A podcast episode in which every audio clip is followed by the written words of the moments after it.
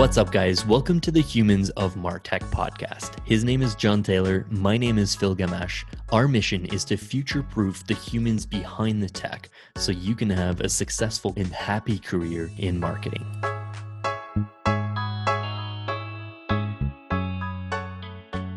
What's up, folks? Today on the show, we have a veteran of the SaaS marketing industry. We're joined by Kamil Rextin. After moving from Islamabad, he worked in Karachi for two years at P&G and completed an MBA at Waterloo University. He got to start wearing many different hats like growth, demand gen, and ops at early to mid stage SaaS companies in Montreal and Toronto, including Breather, Presley, Uberflip, and Crowdriff. And in 2018, he took the entrepreneurial plunge. He went out on his own and started an agency called 42 Agency. Four years later, Kamil's agency counts more than five plus full time team members, providing demand gen, marketing ops, and ABM services. He's worked with top brands like Profitwell, HubDoc, Sprout Social, Knack, and many more scaling B2B SaaS companies. Kamil's a father, a founder, a podcaster, a community moderator, the author of the 42 newsletter, a neurodivergent advocate, but most of his time is shamelessly spent on memes and hot takes on Twitter. Camille, we're pumped to chat with you today, man. Thanks for taking the time. I'm super excited. Thank you for having me. I've I've dived into your Twitter feed over the past years, and uh, you know, there's a ton of hot takes that I want to dive into today and give you more than uh, 280 characters uh, to dive in on. But recently, you actually did an AMA on the B2B marketing community on Twitter, and I pegged you with a bunch of questions and wanted to kind of like start off there, maybe expand on on some of those. Mm-hmm. Um, for guests that have gone kind of in house in the agency route, I love asking kind of the pros and cons of of both of running an agency uh, versus also being in house. Uh, you're even more fascinating because you've created your own agency uh, from scratch and been kind of running it for four years now, as I mentioned. What would you say is kind of the biggest upside or downside of running an agency versus um, being an in house marketer? And what are some of your early learnings from starting your own thing? Ah, uh, super tough question. Uh, downsides is obviously you run your business so it's more than just the delivery work. You have to run the business side finance recruiting planning for growth the ups and downs that come with services businesses. And obviously like you know you, you have clients that are that come in then they go and then you have to do more biz dev and stuff. The upside is for me one of my and i'm going to shamelessly say this one of my motivations was financial. I had uh my son was born and then i sort of always had an itch to start something. I tried my hand at a bunch of products in the past. None of them really took off one of them was like an NFC. This is embarrassing to say. Talk about. I haven't talked about this in a long time. One was one of them was an NFC business card exchange. So I was like, NFC was pretty early. I'm pretty nerdy about tech stuff. So I was like, oh, you know, you can tap your phones and you can exchange contact information without handing out physical business cards. Uh, went down that road. Didn't work out. Apple didn't support NFCs at the time. Uh, there was no standard for NFCs. Everybody's running their own standard. So the interop whatever you call it, that was like a challenge there. So drop that and then t- tinkered around with some other stuff.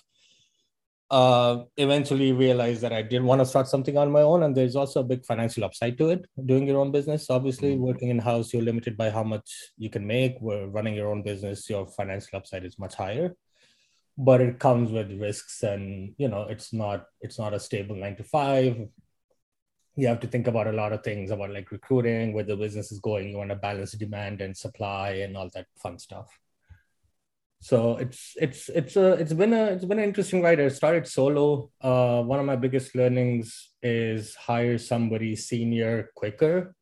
Mm-hmm. I was a one man show for a long time. I tried to hire like more junior folks, but I realized like junior folks need a lot more hand holding, and I wish I'd invested in like some senior talent early on and I wish I'd like invested in like a PM early on, mm-hmm. which we do right now have. But I think those are like the two biggest learnings I have if you're going down that road. But everybody starts like like I say, like I started out as a solo freelancer consultant, whatever you want to call it, and then realized it was much more work than like I was doing everything by myself, and I was pretty burned out uh, by year three. And that's when I started hiring a team, and I met Eugene on Twitter, who became my first time first full time employee, and sort of went from there and now yeah we're a team of like six seven people or something those have been one of my experiences uh, when I was either, either, subcontracting or running my own uh, solo business. It's it's a little bit of like a shock when you first start your business as a marketer, or a creator. You think, oh, great, I get to have like you know oodles of creative freedom and get to do what I want. But then you get into the business and you're there's a whole new world. Yeah. Can you talk to us a little bit about like adjusting to being a founder, being the the the head honcho, the owner, and, and and what was that transition like, and and what lessons would you apply to like what you learned? Uh, Honestly, I, I have to give a shout out to my wife Sophia. She's been incredibly supportive. She helps out with a lot of the business. I couldn't do it without her. And I think just uh, like the hire yourself a good accountant. I went through like 3 mm. accounting firms before I landed on a good one that I liked. You there's like I was talking to somebody yesterday about this, but like accounting firms are like big big advisors for SM small businesses like like ours or like any business. And if you have a good accounting firm, that will make a big difference. Obviously, you need a supporting partner, like you know that stuff. Hmm. But they like I knew zero about finance and accounting, and I sort of dove into it and I started to understand it more. And like the accounting firm that I work with, they're pretty great at like explaining things to me and the impact of different things on different like finances. Like I think you need to learn how to manage your finances, understand like fixed costs mm-hmm. variable costs versus overhead, and how to plan for you know what your opex should be and all that stuff yeah and i know in my own experience like that first like oh i have to you're all of a sudden spending way more time on things that you're like this should be simple. It is for accountants uh, yeah uh, definitely. Yeah and beware of taxes so yeah. you know put money away for taxes. Oh yes. Yeah the government always gets their share that's for sure. Yeah that was my big big shock at first. I incorporated off the get-go so one of my advice would be if you're going to start something incorporate right away don't start as a start as a solopreneur because that gives you some flexibility on the taxation stuff. Mm-hmm. And you can write off some expenses that might be a business expense and get a separate bank account and a credit card if you can. I know banking in Canada kind of sucks, but like if you can get like a separate bank account, separate like keep your personal finances separate from your business finances, so you have an accurate picture of like what is the business making, what is my profit on the business, and how much can I invest in the business, and then pay yourself a salary or dividends or whatever, but like keep it separate. Mm-hmm. Yeah, that's great advice. Yeah, taxes are brutal, man. Like it, it, it seems wild that like the government makes it that complicated for you to start your own business. It's almost like they're like not like promoting the idea that you should do it because of how hard taxes are. Yeah. Like when yeah. I was working uh, just kind of like as a, a freelancer for clothes uh, at my last gig, um, I I was like doing a couple of other side, side gigs at the same time. So like I set up the the the solopreneur and like like you like I went through like a couple of accountants too and like still today like I I still have like PTSD about like doing all the taxes at the end of the year and it's just like man like being in house is so much easier for just like the taxes portion of it. Like I don't know man, it's uh I still get PTSD from my time doing taxes as solopreneur yeah yeah it's it's brutal. But like thankfully like one of the benefits of canada is you have we have universal healthcare. Mm-hmm. so like i was talking to somebody in the us and they want to start their own business but like not having the healthcare for their family is a big blocker to yeah. that. So i'm mm-hmm. grateful for like yeah we do pay to like i don't want to make this about taxes and politics but like but you know we get something out of it. Yeah not like yeah. the the joke is like in pakistan you pay taxes but it just goes to other people's pockets yeah, that's a great point. We're definitely lucky in Canada for for the healthcare piece. Uh, so for the listeners that are kind of you know wondering whether they end up in house or in an agency, if you were kind of like mentoring uh, like a fresh marketing grad or like an entry level marketer, um, you said in your AMA that you would recommend them to kind of specialize in the technical side of marketing in order to kind of future proof themselves uh, along their journey. Mm-hmm. Um, mm-hmm. What do you think the quantitative side of marketing is uh, where a lot of opportunity is? Like, walk us through uh, your thought process there. Yeah, happy to. So I have a background in engineering. I've always been semi-technical. I was a terrible, terrible programmer, but I, I did that for a couple of years. And I think, and this is not like I think good marketers are hard to find. Period. But I think the technical marketers are harder to find than someone. And I I mean this with all due respect, but you can find a lot of people who do content and copy and whatnot, but not so many people who understand the technical side of like automation systems, JavaScript, SQL databases, or even like, you know, CRM and Salesforce and whatnot. And I think as we as as the SaaS stuff has scaled up, there's more and more need for that. And as we work with a lot of companies who don't who have a lot of marketing tech debt, because they did Mhm. not set up systems the right way of the get-go and now they're suffering for it Mm. and it's just a hard role to hire for and i think i've been fortunate that i've had exposure to that early on in my career and then i sort of went down that rabbit hole but like it's just super hard to find somebody who's who's really strong at that versus i think the content side or the copy side or the other stuff like that's hard for sure i'm not saying it's easy Mhm. But i think there's much more the barrier to entry for that is much lower than like say a technical side and I think there's there's particularly at least in the span of career, I've noticed that the technical side has become increasingly important. Like seen the rise of marketing operations, revenue operations, all these Mhm, mhm. engineering functions that become frankly essential to running a marketing uh, a marketing shop. When we talk about technical marketing, like maybe we can break this down. Like there, I think there might be a spectrum of people who think I'm a technical marketer. Like to you does a technical marketer mean you're you know you have engineering knowledge you have a coding language that you use or is it really understanding these technical products like your marketos and I think it's a little of both, but I think if you're too engineering knowledge, I think you need to balance the business outcomes with the technical knowledge. So I think like the what we do at 42 is sort of bridge the two together. And like I don't, I'm not saying you should know how to code. I know there was a big movement that everybody should learn how to code. I think it's good to know how to code basic stuff in CSS and stuff and understand. But I think a lot of marketers are just afraid of going into the technical side, and I think you should just be comfortable with it. Like you know, don't be don't be shy to dive into HubSpot or Salesforce and like your tag managers or your segment and like understand how those things work and how the data is being piped between two systems and what an ETL is and Mhm. that stuff. You don't need to be an expert at it, but I think it just makes you better at your job because then you can talk to the product team and say, hey, look, we're doing this onboarding flow and we need these uh events set up on the product side. Here's like, here's I, I think I have an easy way to do this. We can just implement segment and then I can send it to different destinations. We can implement tag manager so I don't have to bug you. Like just base, like even that, I think that that's a big factor.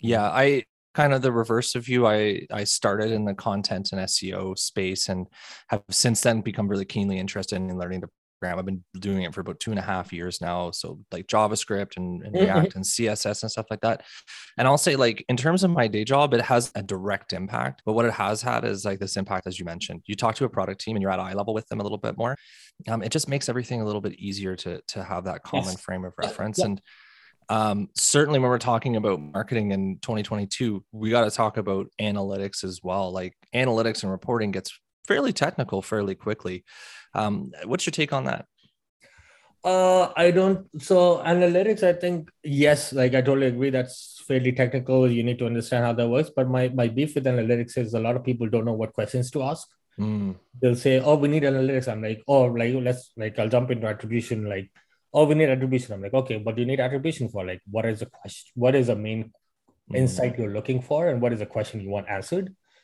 And it analytics at some point just becomes about pretty graphs, and nobody looks at them, nobody acts on them, and it's just like mhm, sure we know this this this but like what are you to do? Like and i think that's that's where i think a lot of the analytics fall short is like they and there's a lot of analytics for the sake of analytics mhm, and not enough of like what are the key insights we're looking for. But i think like even look at the recent ga4 thing right? It's caused so much panic and i think that's like ga4 is for me like it's web and app combined it's brilliant. It's mhm. not so much session focused it's more event based but like i don't think uh like there's been a panic because folks are afraid of it but i think like you should embrace it. I don't know that's a sidebar but yeah. Yeah it's the idea of sunsetting universal analytics is super scary because we've been using it for you know most of our careers and and the ga4 instances it again you mentioned it it's that base model. How do you see people preparing for these types of, of things and uh, you know as a as an agency working with uh companies? We we don't focus on it but we are talking to a couple of customers about moving them to ga4 and we've done a little bit of ga4 work.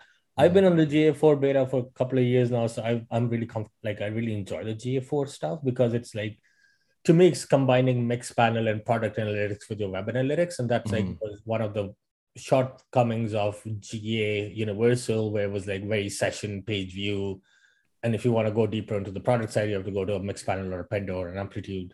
And Mhm. for GA4, it sort of combines those two into a very nice, nice uh, interface. We we do see a lot of people I mean, lots of people just use GA for just page views, and it's much more deeper than that. So, like, I think there's like there's this gap even when you talk about analytics. Something as universal as Google Analytics is not, to me, not being from the what I've seen, it's not actually being used to the extent that it could be used. Mm-hmm. Yeah, I agree with that. Yeah, analytics is a fascinating topic. I feel like we we could probably spend a couple hours just uh, diving deep on that with like how much that world has changed. We we had a full episode with uh, the guy from uh, Dream Data, Steffen Hedebrandt, who's kind of like yeah, on this side of like, yo, multi-touch attribution is the future. We've solved it. We've had we have a tool for it.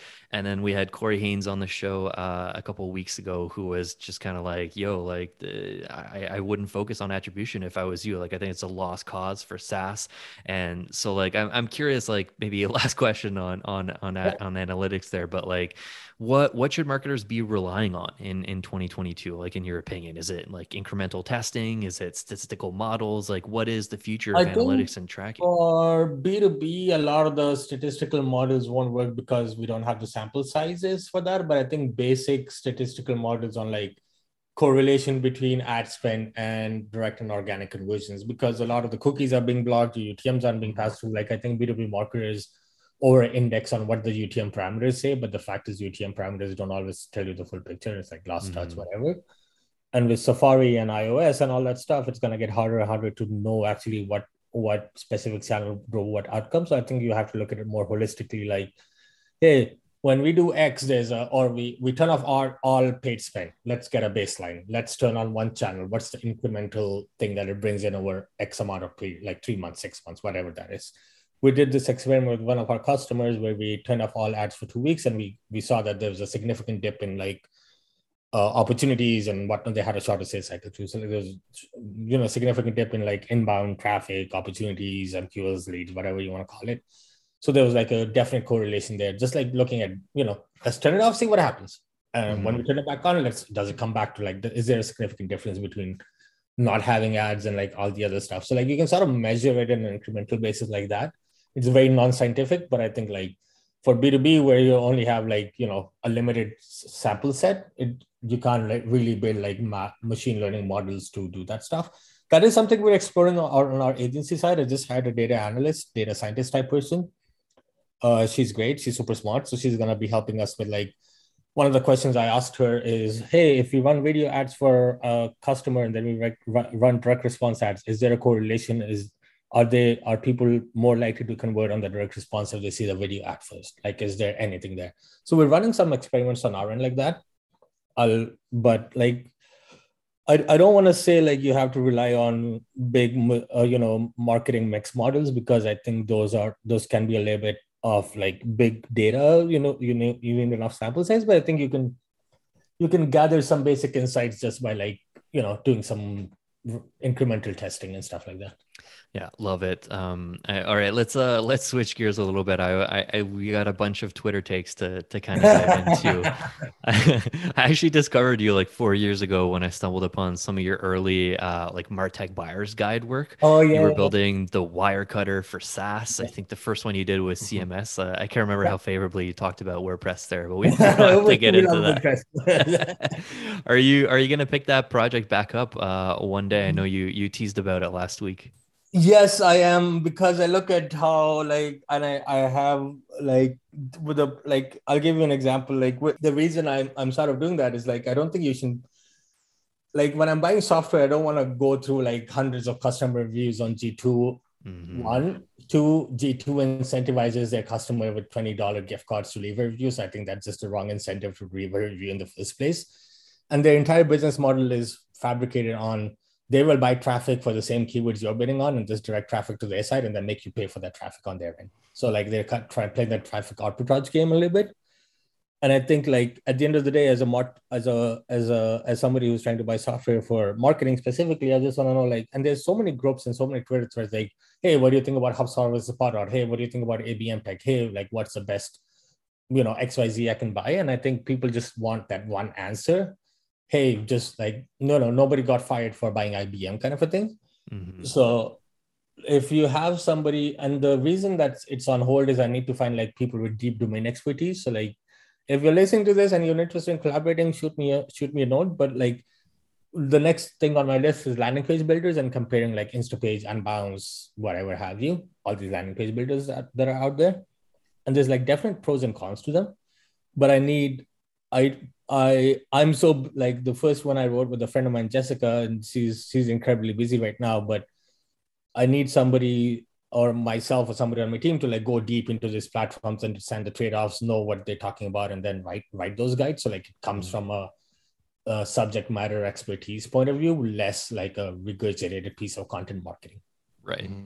Yeah, love that approach. Like John and I actually talked uh, a few times about like doing something like that on on the podcast, but like we we don't have a bunch of time to dedicate to the podcast, and like we only do audio. Like we don't do any video, and I feel like yep. you'd need to do like a, a, visual piece of that, right? Yes. Like when you're walking yes. through like the difference between Marketo or Pardot or Customer IO or HubSpot, like people yep. want to see inside the tool, right? Like without yes. having to like jump into a free trial and like figure it out themselves. Like what's the difference between between like creating a lead scoring model in all of those tools and how easy yeah, is yeah, it? And yeah, like show me it right? But like mm-hmm. easier said than done on, on a podcast format. But uh, yeah i'd love to to support you and and dive in back into that because i think it's a super like valuable asset for folks that are in martech and are just like yo i don't have like three months to like shop for a landing page tool like it, on my wordpress like can i just use gutenberg to do that? Or like do i need to upgrade to like an mm-hmm. unbounce or something like that? So i think it's it's super powerful. Yeah. Or even the trade-off between doing that on your main site versus an unbounce like what are the trade-offs? And like what's mm-hmm. the cost benefit? And like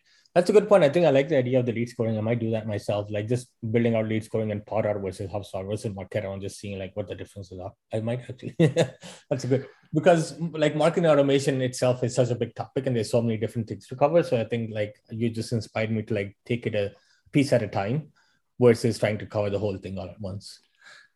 And you know it's kind of topical but i think we just saw the latest martech landscape to get released it's now you know beyond epic. I think it's like the multiverse of, of martech schools tools nowadays. Like it's it's such a challenge to even know what's out there and i think marketers often have this in the back of their head like i'm not using the latest tool like i'm missing out. Um, talk a little bit maybe about how you would approach as a as somebody in house like auditing tools, finding new opportunities to yeah, it's a bunch it with a great tool. I think it. I think instead of starting with tools, you start with the outcomes you want. Like I think there's too many tools. There's too many tools that don't talk to each other, and your data is siloed, and that creates additional problems. So I would like, I would say like at its core, if you're a B2B SaaS company, you need a good CRM and you need a good marketing automation. Like that's mm-hmm. what the other stuff on top is gravy. You don't you don't need like I don't know whatever um, um, Kudu for lead scoring because you can sort of hack your HubSpot or Salesforce to do a lot of that stuff for you. I would argue you don't need predictive lead scoring because it's kind of a black box. So I think it just starts with like, hey, we have this problem. We want to solve this problem. What's the best way to solve this problem? Can our existing tool already support this in some way, or do we need to bring something else on? I think like I have a couple of friends who work in uh, RevOps, and like a lot of times the demand gen manager or the VP of marketing will be like, oh yeah, I saw this great presentation by this vendor. I want to bring in this tool, but the the RevOps people are not consulted or the MOPS people are not consulted. And then there's like one additional tool they need to integrate and make sure it works with everything. And then it creates more trouble than it's worth because the the like an example is um one, with one of our customers, uh, we, we we tried an intent data vendor, not Leadsift. I'm a fan of those guys. They will kill me if I say anything bad about them. I love to fun. But uh, one of the two, like the review sites, they had this intent data product, and they're like, the CMO who's our who's our client, he's like, oh, I love this intent data product. Let's. He bought it, and then we're like, okay, fine, we have this intent data sales team is like, what the fuck am I supposed to? Sorry, am I allowed yeah. to swear? Yeah, yeah, you are. My kids are not around, so I'm gonna I'm gonna drop a lot of that. yeah, go ahead. Uh, and the sales team is like, what the fuck are we supposed to do? This is just like like we don't we don't care about this intent. So I'm like, I don't know what this means. And then the data just sat there in a silo, and it wasn't mm. being pushed to Salesforce or Pardot or Outreach or anything like that. It was just like nobody was acting on that data. Mm-hmm. And it became a relatively meaningless investment because there was no process in terms of how the business would use it. And then it just like money wasted. Mm-hmm. So it comes down to like, oh, we have this problem, we have this challenge. How do we solve for this? Versus here's a shiny new tool like 6sense. Let's just buy it. And I think a lot yeah. of these new new next gen tools are like a lot of them are just trying to I don't want to say this too harshly, but they're not actually solving a core problem. Like they, Mm-hmm. some of them are just like fluffy stuff. Yeah. Mhm. I love your answer there. Yeah, and one of the the- one of the stories that I remember in my past, I remember when I was a consultant, uh, an operations consultant, getting a message from a brand new, you know, VP of marketing. First first job that she wanted to do was take out the old marketing. Yeah, I don't like Marketo. I'm going to put HubSpot in place. Like, why? Yeah. Uh, I I don't like the UI. Like, uh, this is a bigger job than you think. Switching tech stacks just because you don't like a UI. Yeah, it's pretty common. Yeah, yeah. Every Yeah. every comes in, they want to either do a rebrand or just rip out the stack and put in their own stack. And it's not working. Yeah.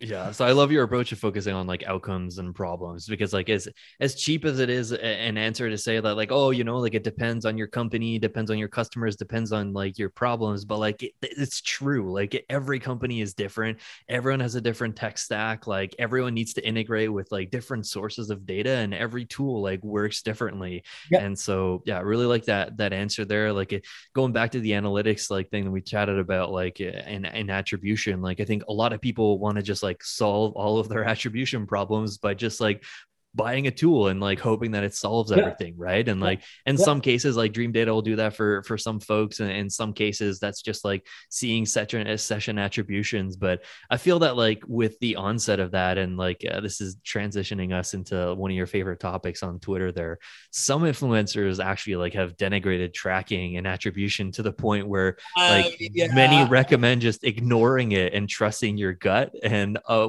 one of the main culprits of this rise is dark social what the fuck is dark social Kamil is it just a buzzword for like offline Yeah. referrals and group chats or slack threads like how much do you hate this It's term a buzzword.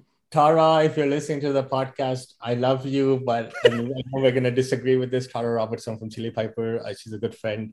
We've we talked about this before, but to me, it's like dark social is just social media marketing slash word of mouth. Like that's what it is. It's it's nothing new. I think the scale has changed with more people joining more private communities.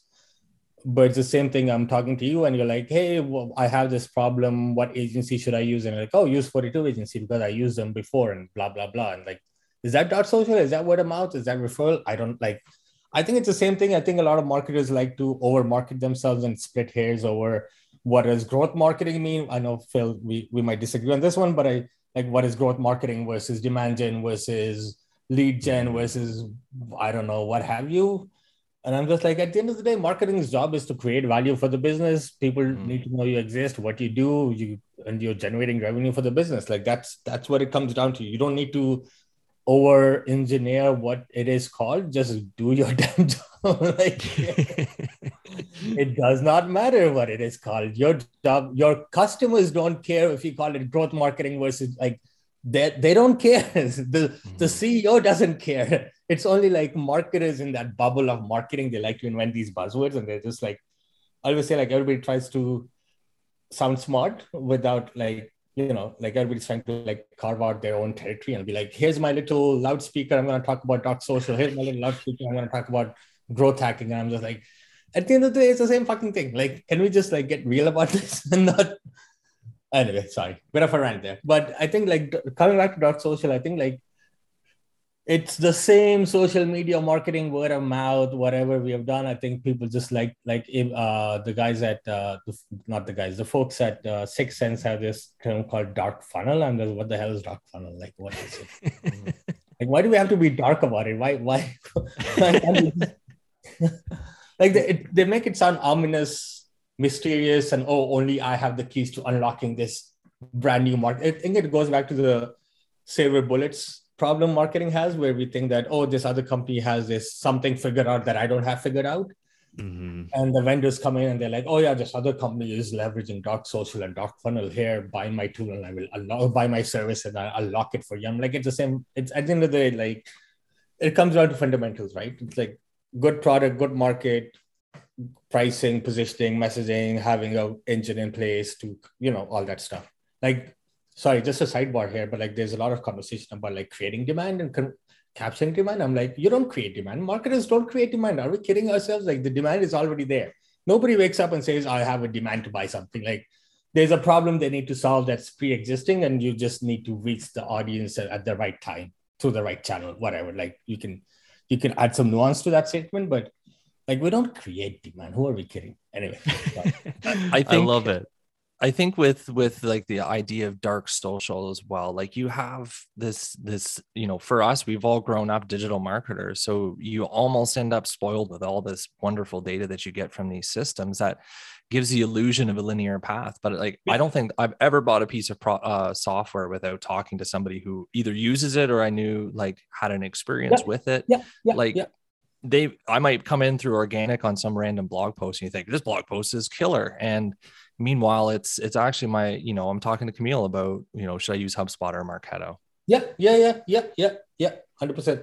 I will say that sometimes there is a linear correlation. Like I've seen instances where I was at CrowdRiff and a couple of we closed a customer, pretty big one, and when the salesperson asked them, like, hey, what, what, they're like, whoa, we just like saw your Facebook ad, we clicked on it, and we're like, this is fantastic. They, and they bought within like 30 days, and our typical mm-hmm. sales like three months. So sometimes that does happen. Like, I'm not going to yeah. say it never happens, but yes, I agree. Yeah. Yeah, and I think you know you're you're in an agency, so I'm curious about your your take on this, or just kind of like a a, a random question. But the idea of that we can measure everything and attribute everything, like we all know that marketing isn't always about the things that you can measure. You're making an emotional yeah. connection with people. You so buyer has a problem, I have a solution, and there might not be a direct line of correlation between what you're doing. How do you continue to talk to clients and work with them on campaigns or programs that may actually have something that isn't measurable? Like, how do you convince folks that yeah. you need to yeah. invest in these other areas?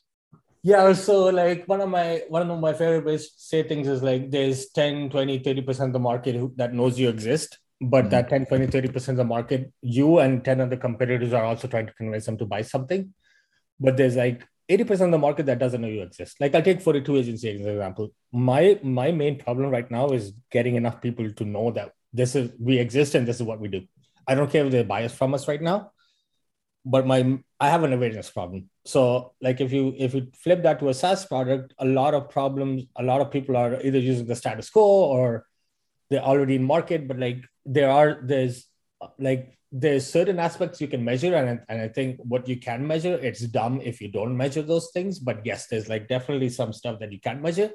The beauty of marketing is it brings those two together. It's not one or the other. It's not like you should measure everything you should not measure everything. It's a you measure what you can, you take on faith what you can't. And then you measure over a long enough period of time, you can probably find some patterns on it.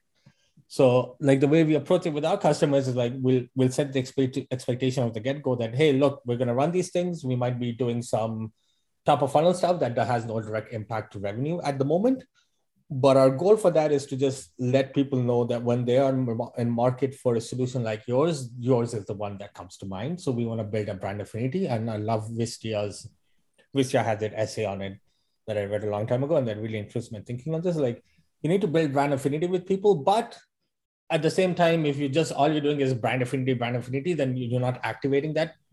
You know you don't have a sales activation step or direct response step then you're just like wasting money on it.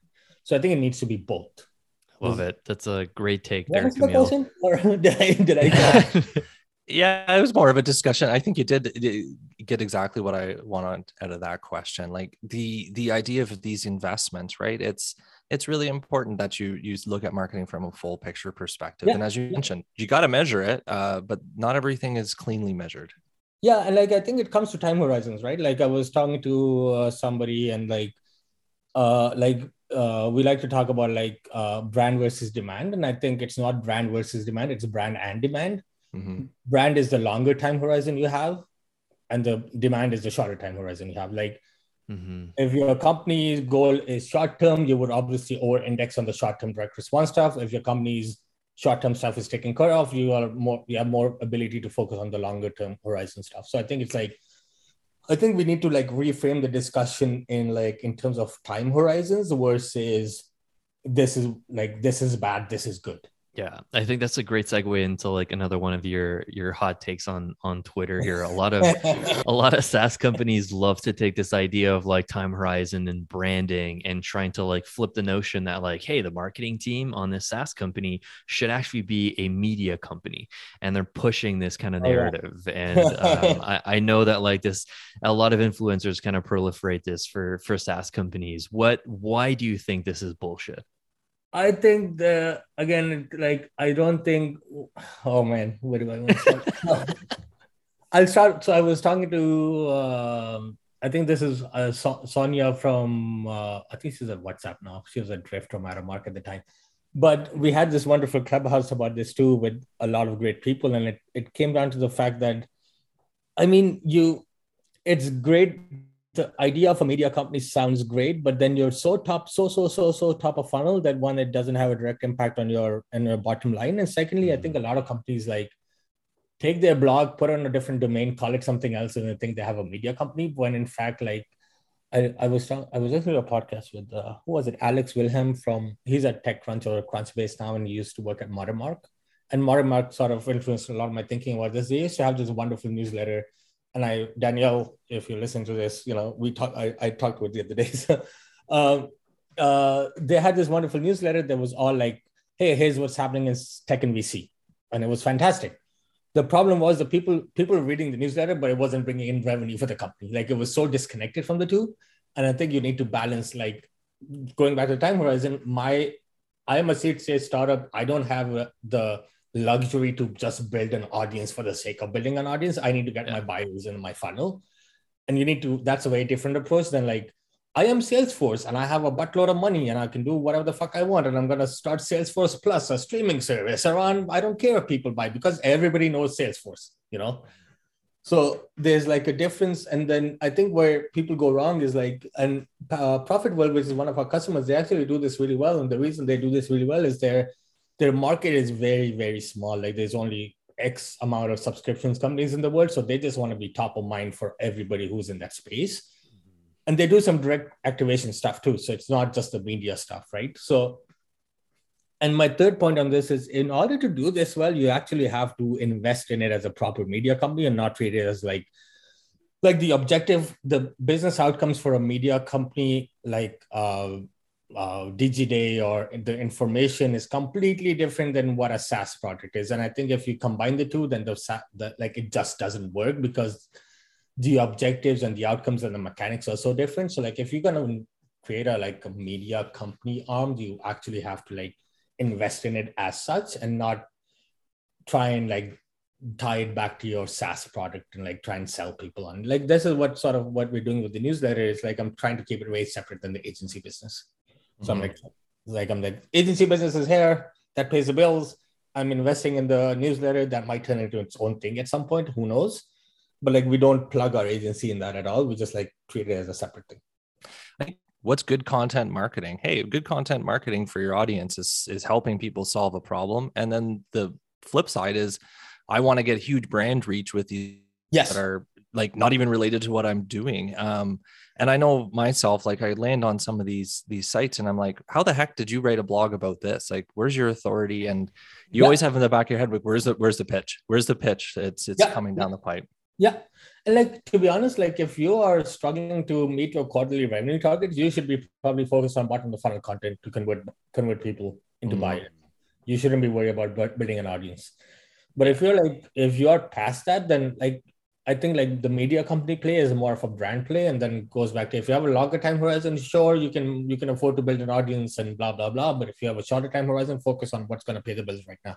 What about that that take on on a personal side? Uh, maybe we we can end on this as kind of like your your your last uh, Twitter take, but I know that like your your disdain for personal branding and uh, personal branding is very real, right? Like a quick look on LinkedIn and Twitter reveals that like building a personal brand has been dry humped to death. Every influencer is an expert oh, yeah. at self promotion. How do you really feel about personal brand and like does everyone in marketing need to build a personal brand? Oh my god, your customers don't care about your personal brand unless you're selling to other marketers. I think the part of the problem is there's so many more tech companies selling to other marketers that they just like they think it works for everyone, and there's also this bit of an echo chamber around it. But I think like mm-hmm. I always say, hey, if I'm selling to I don't know manufacturing, they don't care if I'm and like most marketers want to build a personal brand about marketing, right? So like they talk about marketing but your audience maybe doesn't care. Like your customers don't care about what you say. yeah they're they're not marketers themselves. They don't care. Like, and I think part of the personal brand is if you're doing it to like land a next gig, sure, I don't hold that against you. But a lot of it is like people don't have experience in marketing. They don't know like they don't they haven't done it for long enough to have an opinion and they just like regurgitate a lot of stuff it's like the same thing as twitter threads like oh my god like people will like read a wikipedia article into and then like write a twitter thread about it just to get followers and build up. I'm like what what the fuck man? Yeah. Jesus fuck like come on like yeah anyway. So like it comes down to like the best marketers i know are not out there writing twitter threads to build a personal brand. They're too busy doing the damn work and they're too Mhm. busy doing good work to be building. Like i think there's a bit of a there's people who work in house and they're like i don't know they have too much time on their hands or something but like they're out there building personal brands and launching these podcasts and like writing twitter and linkedin posts about it. And i'm just like how do you find the time? And like what is the eventual outcome? Are you going to sell me a course? Like what is this? What is the end game here? I think Rand, I saw Rand Fishkin post, oh, this is probably a couple years ago, but he talked about like uh, all the fortune cookie wisdom out there. And I, you know, it's kind of laugh, it kind of, we laugh a little bit about it. Um, but do you think is damaging the perception of marketers in the space that you have this, you know, race to become a big influencer and, Yeah. you know, rocket your career? Do you think it's harmless? I think it's annoying. I think it gives us like I don't. I think people won't take us seriously if all we do is regurgitate cookie cutter wisdom and just like say, "Oh yeah, a personal brand, blah blah blah. I did this. It worked really well for me. I'm a marketing guru now." But you've only mm-hmm. been in the industry for like three years, and you're like, you don't really know what the fuck you're talking about. Uh, it's a bit of like not a race to the bottom per se, but like everybody wants to carve out their own little kingdom. And I just like I'm just so tired of it. I'm like, what? Mm-hmm. like what is no, it's okay if you don't have a person like like my personal brand is probably that I'm a cranky skeptical brown guy who likes to shit on other people but I'm totally fine with that because that's what that's like I'm, that's what I do and like I'm not doing that to get attention it's just like I see these people and it just annoys me so much and I have to say something. It's about like it reminds me of this I think you might have seen this this guy this WhatsApp guy sold to Facebook, and he's like, "Oh, I made twenty-two million dollars, but I'm not facing to selling to Facebook, blah blah blah." Yeah, I did By that. the way, I'm launching this new app. You should download my app. And I'm like, that is very and like fake and bullshit. Like, come on, like, don't do that shit.